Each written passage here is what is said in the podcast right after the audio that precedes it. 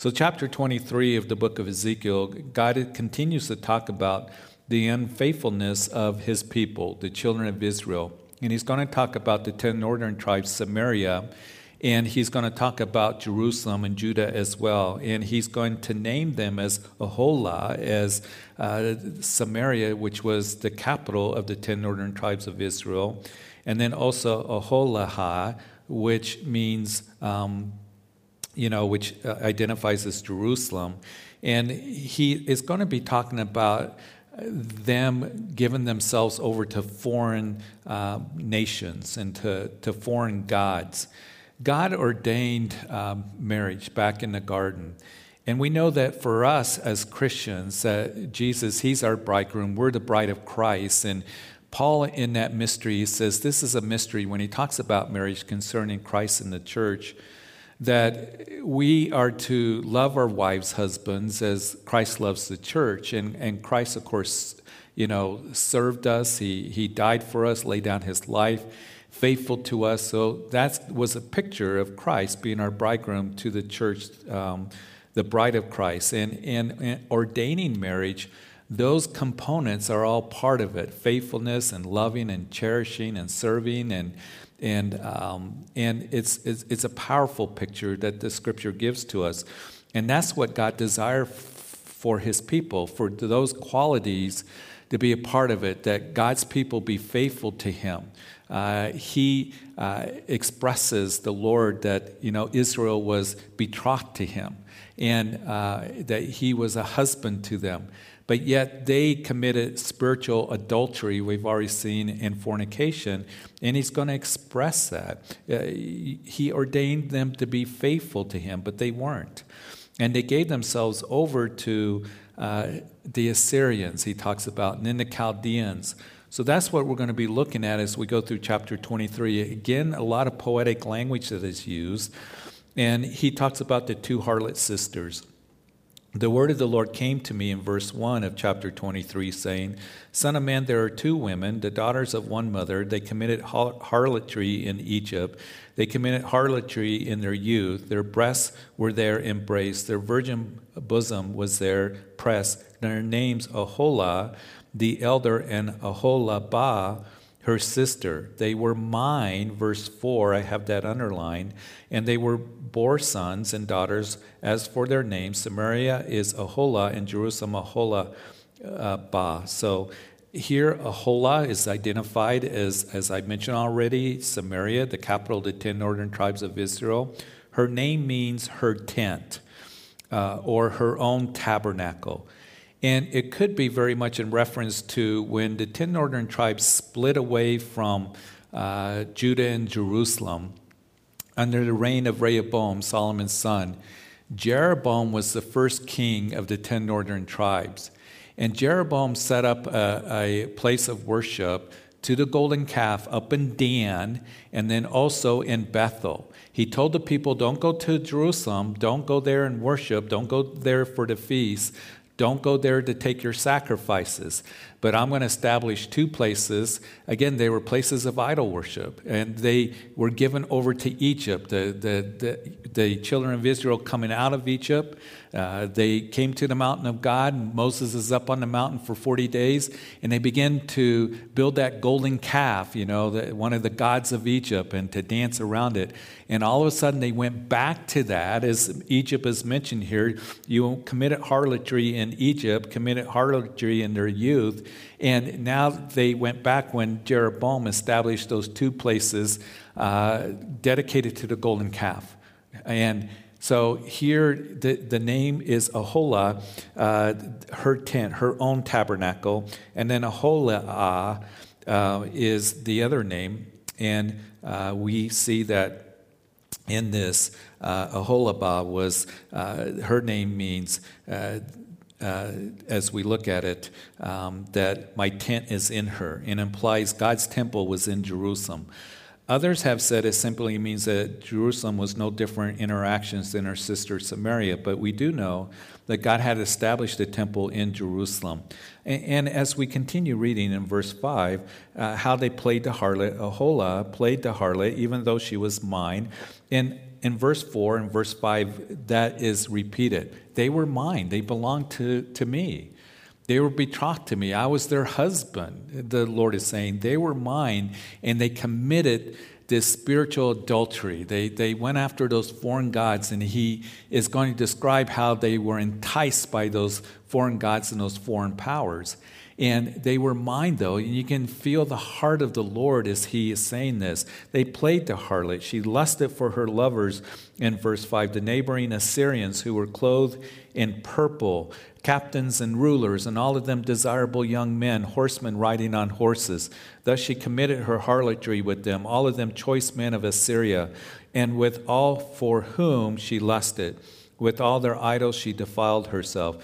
She has never given up her harlotry brought from Egypt, for in her youth they had lain with her, pressed her virgin bosom, and poured out their immorality upon her. Verse 9 Therefore I have delivered her into the hand of her lovers, into the hand of the Assyrians whom she lusted. They uncovered her nakedness, took away her sons and daughters and slew her with the sword, and became a byword among women, for they had executed judgment on her. So, so we continue reading. God first addressed Samaria. Her sins was her alliance with the Assyrians, even worshiping the same gods. And as you read, uh, for example, through the books of, of uh, First and Second Kings, particularly Second Kings, and as you read about Israel, the ten northern tribes, it, it was really bad. And, and, we know that it was in 2 Kings chapter 17, Hosea tried to break his alliance with the Assyrians by looking to Egypt for help, and then the 10 northern tribes would be handed over to the Assyrians, taken off into captivity. But reading these verses here, again, verse 5, I notice that she played a harlot even though she was mine, that we read. And then in verse 6, clothed in purple, captains and rulers.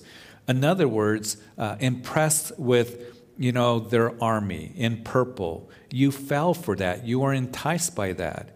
And then in verse 9 as we read there that therefore i've delivered her into the hands of your lovers. I delivered her into the assyrians into the hands of your lovers. You were enticed by them. And the assyrians listen were very very cruel they would come into an area and they tortured the people. You remember Jonah, the story of Jonah, that Jonah was told to go to Nineveh and to preach, the capital of the Assyrians. And Jonah said, No, I'm going to get on a boat. I'm going to go to Tarsus, the complete opposite direction, because he hated the Assyrians, because the way they treated people. And they would come and skin people alive. They would, if they took any of your jewelry, they didn't just take it off your finger, they would cut you in pieces. They just chop your finger off or chop your ear off to get an earring. And they would skin people alive. And some villages, when they knew that they couldn't escape, the Assyrians were right there at their doorsteps. Sometimes whole villages would commit suicide. That's how cruel they were and how bad it was. And he says, I'm going to deliver you into the hands of your lovers. You've given yourself to them, you've been enticed by them, you committed harlotry with them, and now you're going to be delivered to them. And it's really a sad um, you know, state of affairs and, and situation that we see here because you, you are going to be slewed. You're going to become a byword among women, for they have executed judgment on her. And then your younger sister, Jerusalem, that is in verse 11, although your sister Oholibah saw this, she became more corrupt in her lust than she, and in her harlotry more corrupt in her sister's harlotry. Now, this is pretty. Um, serious indictment that the Lord says that Jerusalem even committed uh, a worse harlotry, and, and what she has done uh, became more corrupt in her lust than she. And Jeremiah spoke about that in Jeremiah chapter 3. And what Jeremiah chapter 3 says is that that you, Judah, you, Jerusalem, you should have learned from your sister Israel. You saw what happened when they committed spiritual adultery, idolatry, and they were taken by the Assyrians. The prophets came to them, warned them that it would take place, that judgment was coming, and they did not pay attention. And you should have learned from that, but yet you did the same thing. And that's one of the things that can happen. Um, uh, instead of learning from uh, seeing others, what happens to the consequences, the repercussions of not following the Lord and going after the world and being involved in sin, you know, we should learn from that. And, and we can see it all around us. And the Lord is saying, I don't want you to sin because I don't want you to go through the tragedies and the difficulties and, and the, the you know, repercussions of sin. And, and matter of fact, we know that these things are written for us here in Ezekiel. Paul would write for our admonition, to, so we can learn from it. They say that you can learn from others' mistakes. You can learn from the past, but you know, we don't have to commit those same things and we're to take heed to it. But yet you didn't, verse 11. You became more corrupt than her. Her harlotry was more corrupt than her sister's harlotry. And we see that the Lord would, would say that to them. But we continue in verse 12. She lusted for the neighboring Assyrians, captains and rulers, clothed most gorgeous, uh, gorgeously horsemen riding on horses, all of them desirable young men. Then I saw that she was defiled, verse 13, and took the same way.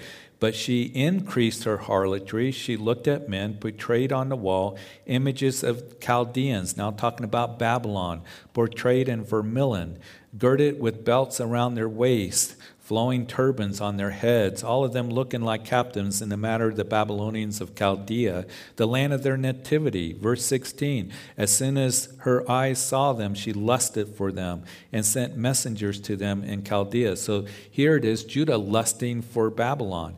Then, verse 17, the Babylonians came to her in to the bed of love, and they defiled her in their immorality. So she was defiled by them and alienated herself from them. She revealed her harlotry and uncovered her nakedness. Then I alienated myself from her as I had alienated myself from her sister. So, some very sad verses that we're looking at. And instead of trusting in the Lord, Judah trusted in the uh, Assyrians as well during the time of Ahaz in Isaiah chapter 7. And you read that chapter, and what happened was the king of Syria and the king of Israel, Israel had not been taken off by the Assyrians at that time, that they were going to come against Ahaz, the king of Judah. Ahaz was a, uh, a terrible king. He was idol worshiper. He brought idols into the temple there. And so it was Isaiah that came to him and had a word for him, and yet Ahaz wouldn't believe that word. And Isaiah said that if you do not believe the word of the Lord, you will not be established. And that's where the prophecy came that the Lord's going to show you a sign, Ahaz, that a virgin shall conceive and bear a son, and his name shall be called Emmanuel, that is God with us. So we read that chapter, and Ahaz refused to turn to the Lord, believe in the Lord. The Lord said, Ahaz, this, this, uh, plot against you is not going to happen. Uh, what's going to happen is Syria and Israel are um, just a smoking brand of flax that's going to go away. They're going to be taken off into, into captivity, which happened. But it was Ahaz that what he did is he made his own plan. Instead of trusting the Lord, he went to the Assyrians and he made an alliance with them. And matter of fact, we also know from the historical books uh, of the Bible uh, in Second Kings that it was Ahaz that ended up going up to Damascus as the king of Assyria that he's sitting there on the throne uh, there in Damascus as he took over Syria. And it was Ahaz that went up and visited him to thank him and say, Thank you for helping me. And we know that he saw an idol that the, the king of Assyria was worshiping. So he made the same idol and put it in the temple in Jerusalem. So he made that alliance to Assyria. And here it says, as you read in these verses, they were enticed, they uh, were impressed with the Chaldeans, verses 14 and 16. And, and, so the Lord says, I alienated myself from her as I had alienated myself from her sister. They were defiled by the, the Babylonians. Now, the Assyrians, we know that what happened is they came down to Jerusalem, as you read in the book of, of Isaiah, and they surrounded the city. Sennacherib, uh, the king of Assyria, was threatening Hezekiah and, and the people in Jerusalem. It was about the, the only place they needed to conquer, of course, the capital of Judah, uh, to, you know, to rule over them. And uh, we know that an angel came and destroyed 185, 186,000 Assyrian soldiers in one night. They would decline in power, and then the Babylonians would rise to power. And Hezekiah, when he was still king, Hezekiah, who was a good king, that had prayed to the Lord, the deliverance of Jerusalem, what was taking place here is the false prophets were coming on the scene and saying that God's going to deliver us once again from the Babylonians. Nothing's going to happen to us, everything will be good, and this captivity is going to be over in a few years. And the Lord's saying, No, it's not going to happen. But we also know that some envoys would come as you read those chapters in Isaiah and as you read in, in uh, chapters, uh, you know, um, uh, 36 and 37 about the Assyrians surrounding uh, the city of Jerusalem. And then when you read in chapter 39, uh, the Babylonian envoys come. Uh, and we know that uh, as they came, they were just a, a, small empire that was rising to power over 100 years before this time here in Ezekiel. And they took record of everything that Hezekiah showed them. And then Isaiah would say that the time's going to come when your young man's going to be taken off into captivity, and then also the treasuries of the temple. So here they, they aligned themselves with the, the Chaldeans. They were enticed by them as we read. Let's continue in verse 19. Yet she multiplied her harlotry in calling to remembrance the days of her youth, when she played the harlot in the land of Egypt. For she lusted for her uh, uh, paramours, uh, whose flesh is like the flesh of donkeys. Um, whose issue is like the issue of horses. Thus you called to remembrance the lewdness of your youth when the Egyptians press your bosom because of your youthful uh, you, uh, breast. And as we read this, after the Assyrians, the Babylonians were the world, world I said, coming to Judah and to Jerusalem. And God uses, uh, as we see here, uh, this, this object lesson um, as, as he says, that you lusted for her and, um, and you went after her, the lewdness of her youth, and when the Egyptians pressed your bosom. And then, as we read in verse 22, therefore, Oholibah, um, thus says the Lord, remember speaking about Jerusalem, behold, I will stir up your lovers against you. And that really stuck out with me. God uses the object of their desire to come against them, He gave them up. And sometimes I think there's an application for us as Christians. Sometimes a Christian sees something of the world or something that really pleases the flesh and they really are enticed by it. They really want to go after it and they will go after that thing and God will give them up. And, and when the Lord warns us, don't go that direction, don't do this thing. You should learn from what the scriptures, the commands of the Lord says, what will happen if you commit sin. You, you've seen it happen in other people's lives, but yet you pursue it. And, and, and so here the Lord says that I stir up your lovers against you, from whom you alienated yourself. We don't want to alienate ourselves. We want to stay in that place of being safe and being blessed as we just look to the Lord. And He is our protector. He is the one that is faithful to us. He is the one that will bless us, not the world or the, the things of the world. And as they were enticed by those foreign gods and those foreign, uh, you know, powers that are coming along, do we get enticed by things of the world? And, and it can happen so easily in very subtle ways. But he continues in verse 23, talking about the Babylonians, all the Chaldeans, Pekod, Shoa, Koa, they may be tribes of the Chaldeans, all the Assyrians with them, all of them desirable young men, governors and rulers, captains and men of renown, all of them riding on horses. And they shall come against you with chariots, wagons, and war horses, with a horde of people. They shall array against you buckler, shield, and helmet all around. And I will delegate judgment to them, and they shall judge you according to their judgments. I will set my jealousy against you, and they shall deal furiously with you. They shall remove your nose and your ears, and your remnant shall fall by the sword. They shall take your sons and your daughters, and your remnant shall be devoured by fire. They also um, strip you of your clothes and take away your beautiful jewelry, as we read here in verse 26. And then in verse 27, thus I will make you cease your lewdness and your harlotry brought from the land of Egypt, so that you will not lift your eyes to them nor remember Egypt anymore. So what had happened was um, that they uh, Jerusalem tried to make alliance with Egypt, and that wasn't going to help.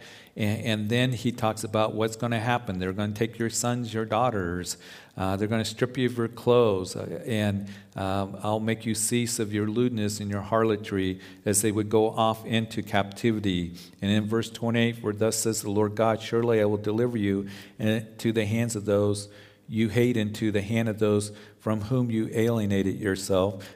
they will deal hatefully with you, take away all that you have worked for, and leave you naked and bare. The nakedness of your harlotry shall be uncovered, both your lewdness and your harlotry. Verse 30 I will do these things to you because you have gone uh, as a harlot after the Gentiles, because you have become defiled by their idols. You have walked in the way of your sister, therefore I will put her cup in her hand. And so uh, we see here that he talks about, I'll deal with you, um, the nakedness of your harlotry, um, and, and the things that are spoken here in this chapter.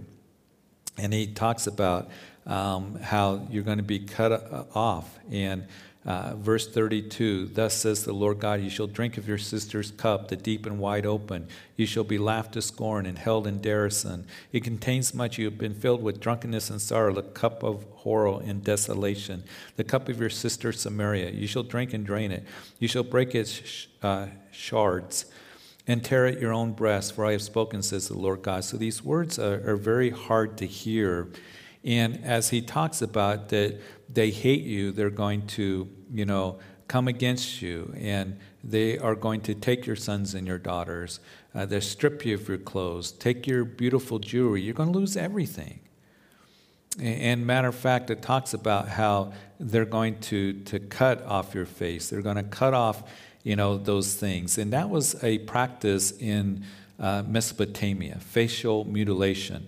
Uh, as you read Daniel chapter 2, that when the wise men of Babylon could not tell Nebuchadnezzar the dream that he had had and the interpretation of the dream, he said, I'm going to cut you to pieces. And that's what they would do.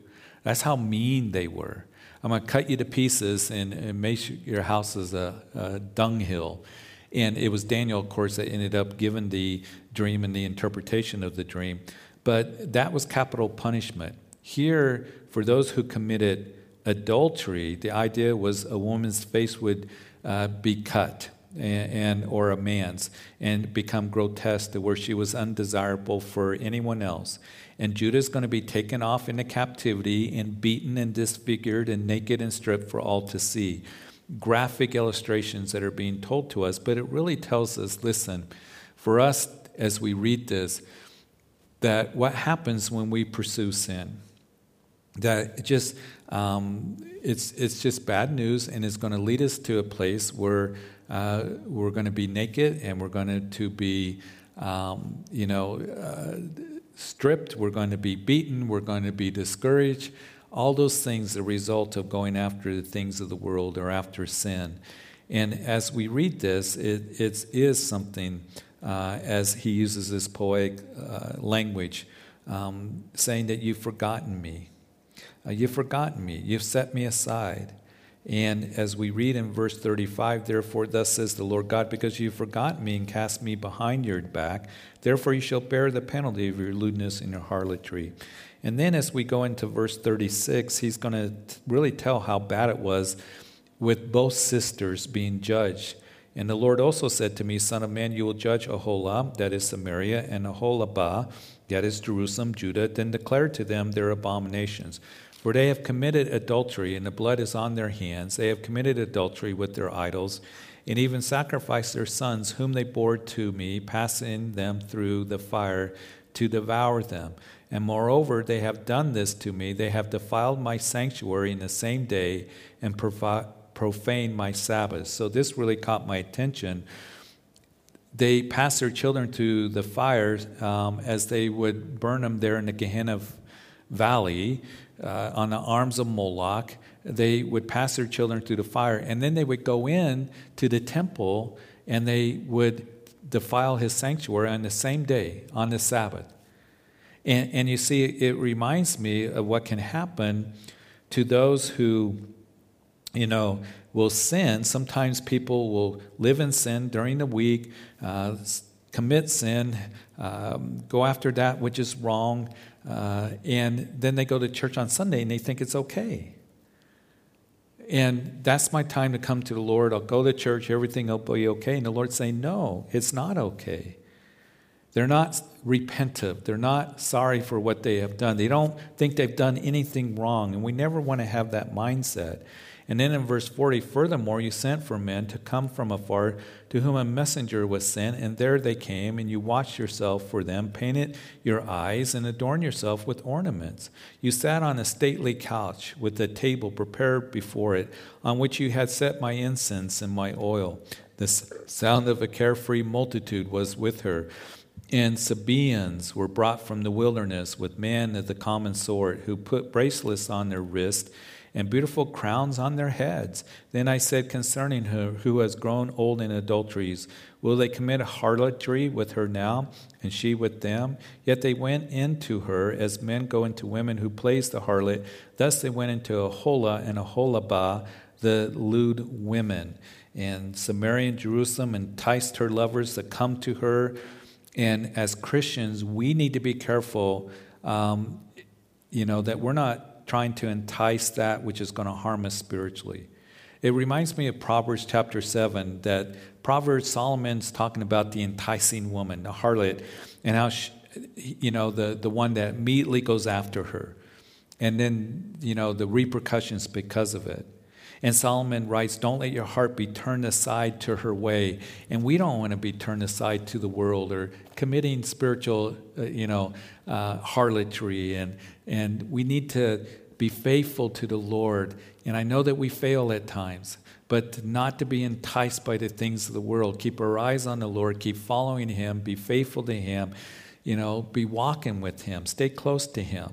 In verse 45, by righteous men will judge them after the manner of adulteress, um, adulteresses and after the manner of women who shed blood, because they are adulteresses and blood is on their hands. For thus says the Lord God Bring up assembly against them, give them into trouble and plunder. The assembly shall stone them with stones and execute them with their swords, and they shall slay their sons and their daughters and burn their houses with fire. Thus I will cause lewdness to cease from the land, that all women may be taught not to practice your lewdness. They shall repay you for your lewdness, and you shall pay for your idolatrous sins. Then you shall know that I am the Lord. So, speaking of, of God's prophets, such as the others, you know, Isaiah, Jeremiah, here Ezekiel, Daniel was off, uh, that we know that they uh, would speak God's word, but they didn't heed the word of God. So God's going to bring uh, here through Ezekiel and also through Jeremiah the words of God's judgment that would come to them because of their lewdness. Chapter 24, again, in the ninth year, in the tenth month, in the tenth day of the month, the word of the Lord came to me, saying, So this is two years after chapter 23. That Son of Man, write down the name of the day, this very day the king of the Babylon started his siege against Jerusalem on this very day. So it is believed, and as we move on um, in Ezekiel, again, this day is given to us, and they have um, they have calculated to be on January 15, 588 BC. The siege lasted for over two years. In 586 BC, and what would be the month of August uh, in our calendar, is when they broke through the walls, but that's when the siege began. So here, you know, Ezekiel, write down this day when, when the siege starts against Jerusalem. And under, as we continue reading in chapter 24, verse 3, and utter a parable to the rebellious house and say to them, Thus says the Lord God, put on a post, set it on, and also pour water on it. Gather pieces of meat in it, every good piece, the thigh and the shoulder, fill it with choice cuts, take the choice of the flock, also pile fuel bones under it, make it boil well, and let the cuts simmer in it. So Jerusalem's going to be cooked. In verse 6, therefore, thus says the Lord God Woe to the bloody city, to the pot whose scum is in it, whose scum has not gone from it. Bring out piece by piece, on which no lot has fallen. For her blood is in her midst. She set it on top of a rock. She did not pour it on the ground to cover it with dust, that it may raise up fury and take vengeance. I have set her blood on top of a rock that it may not be covered. The meat in the pot being cooked, instead of releasing delicious juices, uh, scum is being released. And Judah is stained with sin, and it was uncovered for all to see. And we continue in verse 9. Therefore, thus says the Lord God Woe to the bloody city. I will make the pyre great. A pyre was um, a combustible heap for burning of dead bodies, is what it was. It will be great. Heap on the wood, kindle the fire, cook the meat well, mix in the spices, and let the cuts be burned up. Then set the pot empty on the coals, that it may become hot, and its bronze may burn, that its filthiness may be melted in it, and scum may be consumed. She has grown weary with lies, and her great scum has not gone from her. Let her scum be in the fire. In your filthiness is lewdness, because I have cleansed you, and you are not cleansed. You will not be cleansed of your filthiness any more, till I have caused my fury to rest upon you. Verse 14 I, the Lord, have spoken it. It shall come to pass, and I will do it. I will not hold back, nor will I spare, nor will I relent. According to your ways and according to your deeds, they will judge you, says the Lord God. So here we see that bronze is being spoken of um, in these verses that we. Uh, read here in verse 11 the pot empty on the coals and may become hot and its bronze may burn bronze in, in the old testament speaks of judgment and I want to, as we read this, these are hard words that we've been reading in Ezekiel.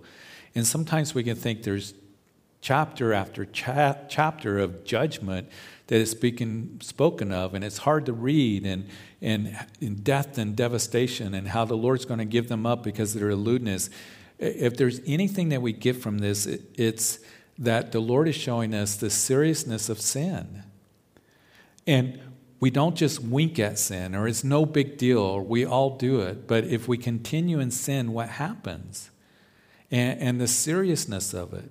Now, Jesus in John chapter 3 said to Nicodemus that Nicodemus, I must be lifted up as Moses lifted that serpent in the wilderness. He was making reference to the book of Numbers. And what happened was the children of Israel were sinning, and these snakes came into the camp and were biting the people and they were dying. So Moses cried out to the Lord, and the Lord said, Get a, a, brass serpent, put it on a pole, put it in the middle of the camp. Whoever looked at that brass serpent would be healed. And Jesus said to Nicodemus, I must be lifted up. Uh, as Moses lifted that serpent in the wilderness, because all of us have been bitten by the snake of sin. And it's serious, and it's so serious that we know that it causes spiritual death that death and sin came into the world because of Adam. And, and, sin brings that spiritual death. And it was so serious that Jesus had to be lifted up. And he took the judgment for you and for me. That's the good news. But I pray that we would never take that for granted and that we would live for Him. We belong to Him. We're the bride of Christ, not to commit spiritual adultery, harlotry. Be faithful to Him. This is what it reminds me. It challenges me, and not to be enticed by the world. Those are very important lessons for us that I pray that we get as we read these difficult verses. But also, we see that the prophet, he's going to feel somewhat of the heart of God in this, as it's difficult what we see that Ezekiel, who was married, his wife dies. At verse 15, also the word of the Lord came to me, saying, Son of man, behold, it takes away from you the desire of your eyes with one stroke, yet you shall neither mourn nor weep, nor shall your tears run down. Sigh in silence, make no mourning for the dead. Blind, you know, bind your uh, turban on your head and put your sandals on your feet. Do not cover your lips. Do not eat man's bread of sorrow. So I spoke to the people in the morning, and at evening my wife died, and the next morning I did as I was commanded. You know, these are real you know, sobering verses that Ezekiel's wife ends up dying. And here in verse 16, I take note that, Behold, I take away from you the desire of your eyes. The desire of your eyes. That should be the thought of every husband that my wife is the desire of my eyes. not other things. Not be enticed by other things. And there's a lot of things that you can set your eyes on. And here Ezekiel says, The desire of my eyes, my wife, that's what the Lord says, she's going to die. And this is difficult for Ezekiel. And he's feeling some of the things that was going on in the heart of God as he would see a nation that was dying uh, that the nation, his people, were the desires of his eyes. He doesn't take delight in judging the wicked. But also, we see here that, that he said something that really caught my eye as well. And I was thinking about so I spoke to the people in the morning, and at evening, my wife died, and the next morning, I did as, as I was commanded. He kept on ministering. He spoke the word the next morning. His wife dies that evening. And it seems like was the Lord being insensitive? The Lord wasn't being insensitive. I, I think we know the Lord's heart of Ezekiel, the desires of your eyes, and and she died. And but I want you to keep ministering. I want you to keep ministering, Ezekiel, and that would be very, very difficult. And so, as Ezekiel does that, he did what the next morning as he was commanded. So, the question for me can be do I do in the morning what the Lord has commanded me in the evening? To keep ministering. And even in times, you know, there's times of grieving and deep grief. And when we see what happened in Boulder, the death that took place, the senseless act that took place, that we still want to continue, even in the sorrow and sadness, to minister God's word to others that to be able to minister His truth to others and God's comfort to others, as difficult as it can be when we have our own personal tragedies and difficulties that happen. And, and so here you keep ministering. Ezekiel, I still have a word for you to do. And he would give that word even through the loss, even through the difficulty. Very sobering verses as I look at this, and, and it challenges me uh, as I look at this because I know that we all you know, it rains on the just and the unjust. And, and, there are those times where we need to take rest and, and need to heal and all these things. But I know that for me, I want to keep ministering as long as the Lord has given me breath, even in the difficult times. And I can't do it in my own strength. Ezekiel couldn't do it in his own strength. It's only through the strength of the Lord. So as you finish the chapter, you, you can read it there and again as he spoke to the people and and it was an illustration the people said in verse 19 i'll read it to you will you not tell us what these things signify to us that you have behaved so and then i answered them the word of the lord came to me saying speak to the house of israel Thus says the Lord God Behold, I will profane my sanctuary, your arrogant boast, the desire of your eyes, the delight of your soul. Your sons and daughters who you left behind shall fall by the sword. So again, this judgment is being spoken to them. And then in verse 24, we move down there. Ezekiel uh, is assigned to you according to all that he has done to you, shall do. And when this comes, you shall know that I am the Lord. And you, son of man, will it not be in the day when I take from them their stronghold? Their joy and their glory, their desires of their eyes, and that which they set their minds on, their sons and their daughters. On that day, one who escapes will come to you to let you hear it with your ears. He would receive news of the disaster that happened on Jerusalem. And on that day, uh, your mouth will be open to him who has escaped. You shall speak and no longer be mute. Thus you shall be assigned to them, and they shall know that I am the Lord. So here, you know, Ezekiel having a very difficult ministry in a very difficult time, going through difficult losses. But the Lord would speak through him, and the Lord desires to continue to speak through us in the difficult days that we're in. So, Father, we thank you for these chapters. And Lord, they're, they're hard to, to read at times, but there are those lessons for us and, and challenges for us to pray through. And and again, in the days in which we're in, we can be overwhelmed as we see the things around us. But you desire for us to be that voice of truth. So help us to. And to always point towards the hope that we have of an empty tomb 2,000 years ago, Jesus rising from the grave. And Lord, may our desire always be you, Lord.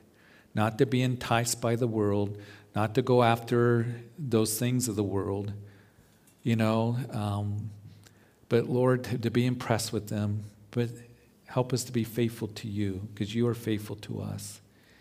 So, Father, I just pray that you would guide us, strengthen us, remind reminding of these things that going after the world and the things of the world, that, Lord, that they just bring serious consequences and hurt and pain. So, Lord, help us to stay in your word, stay close to you, and Lord, have a desire to follow after you, taking up our cross and following you as we die to self. Lord, we know that the world, what it has to offer, is it deceives us. And Lord, it will leave us empty. It will leave us discouraged. But Lord, you're the one that has the words of eternal life and desire to give us life abundantly as we just look to you in every way. Again, we just ask for these days that you would help us keep us strong when we mourn. That, Lord, when we experience difficulties, when we have the challenges, to keep looking to you. And, Lord, what you command us in the evening, that we would do it in the morning. So, Lord, thank you for this time. Bless everyone here. We look forward to Sunday coming together and looking at the story of Jesus' triumphal entry and being encouraged and blessed in every way. And it's in Jesus' name that we pray. Amen. Amen. God bless you. Hope to see you on Sunday, 8, 9.30, and 11 o'clock. God bless you.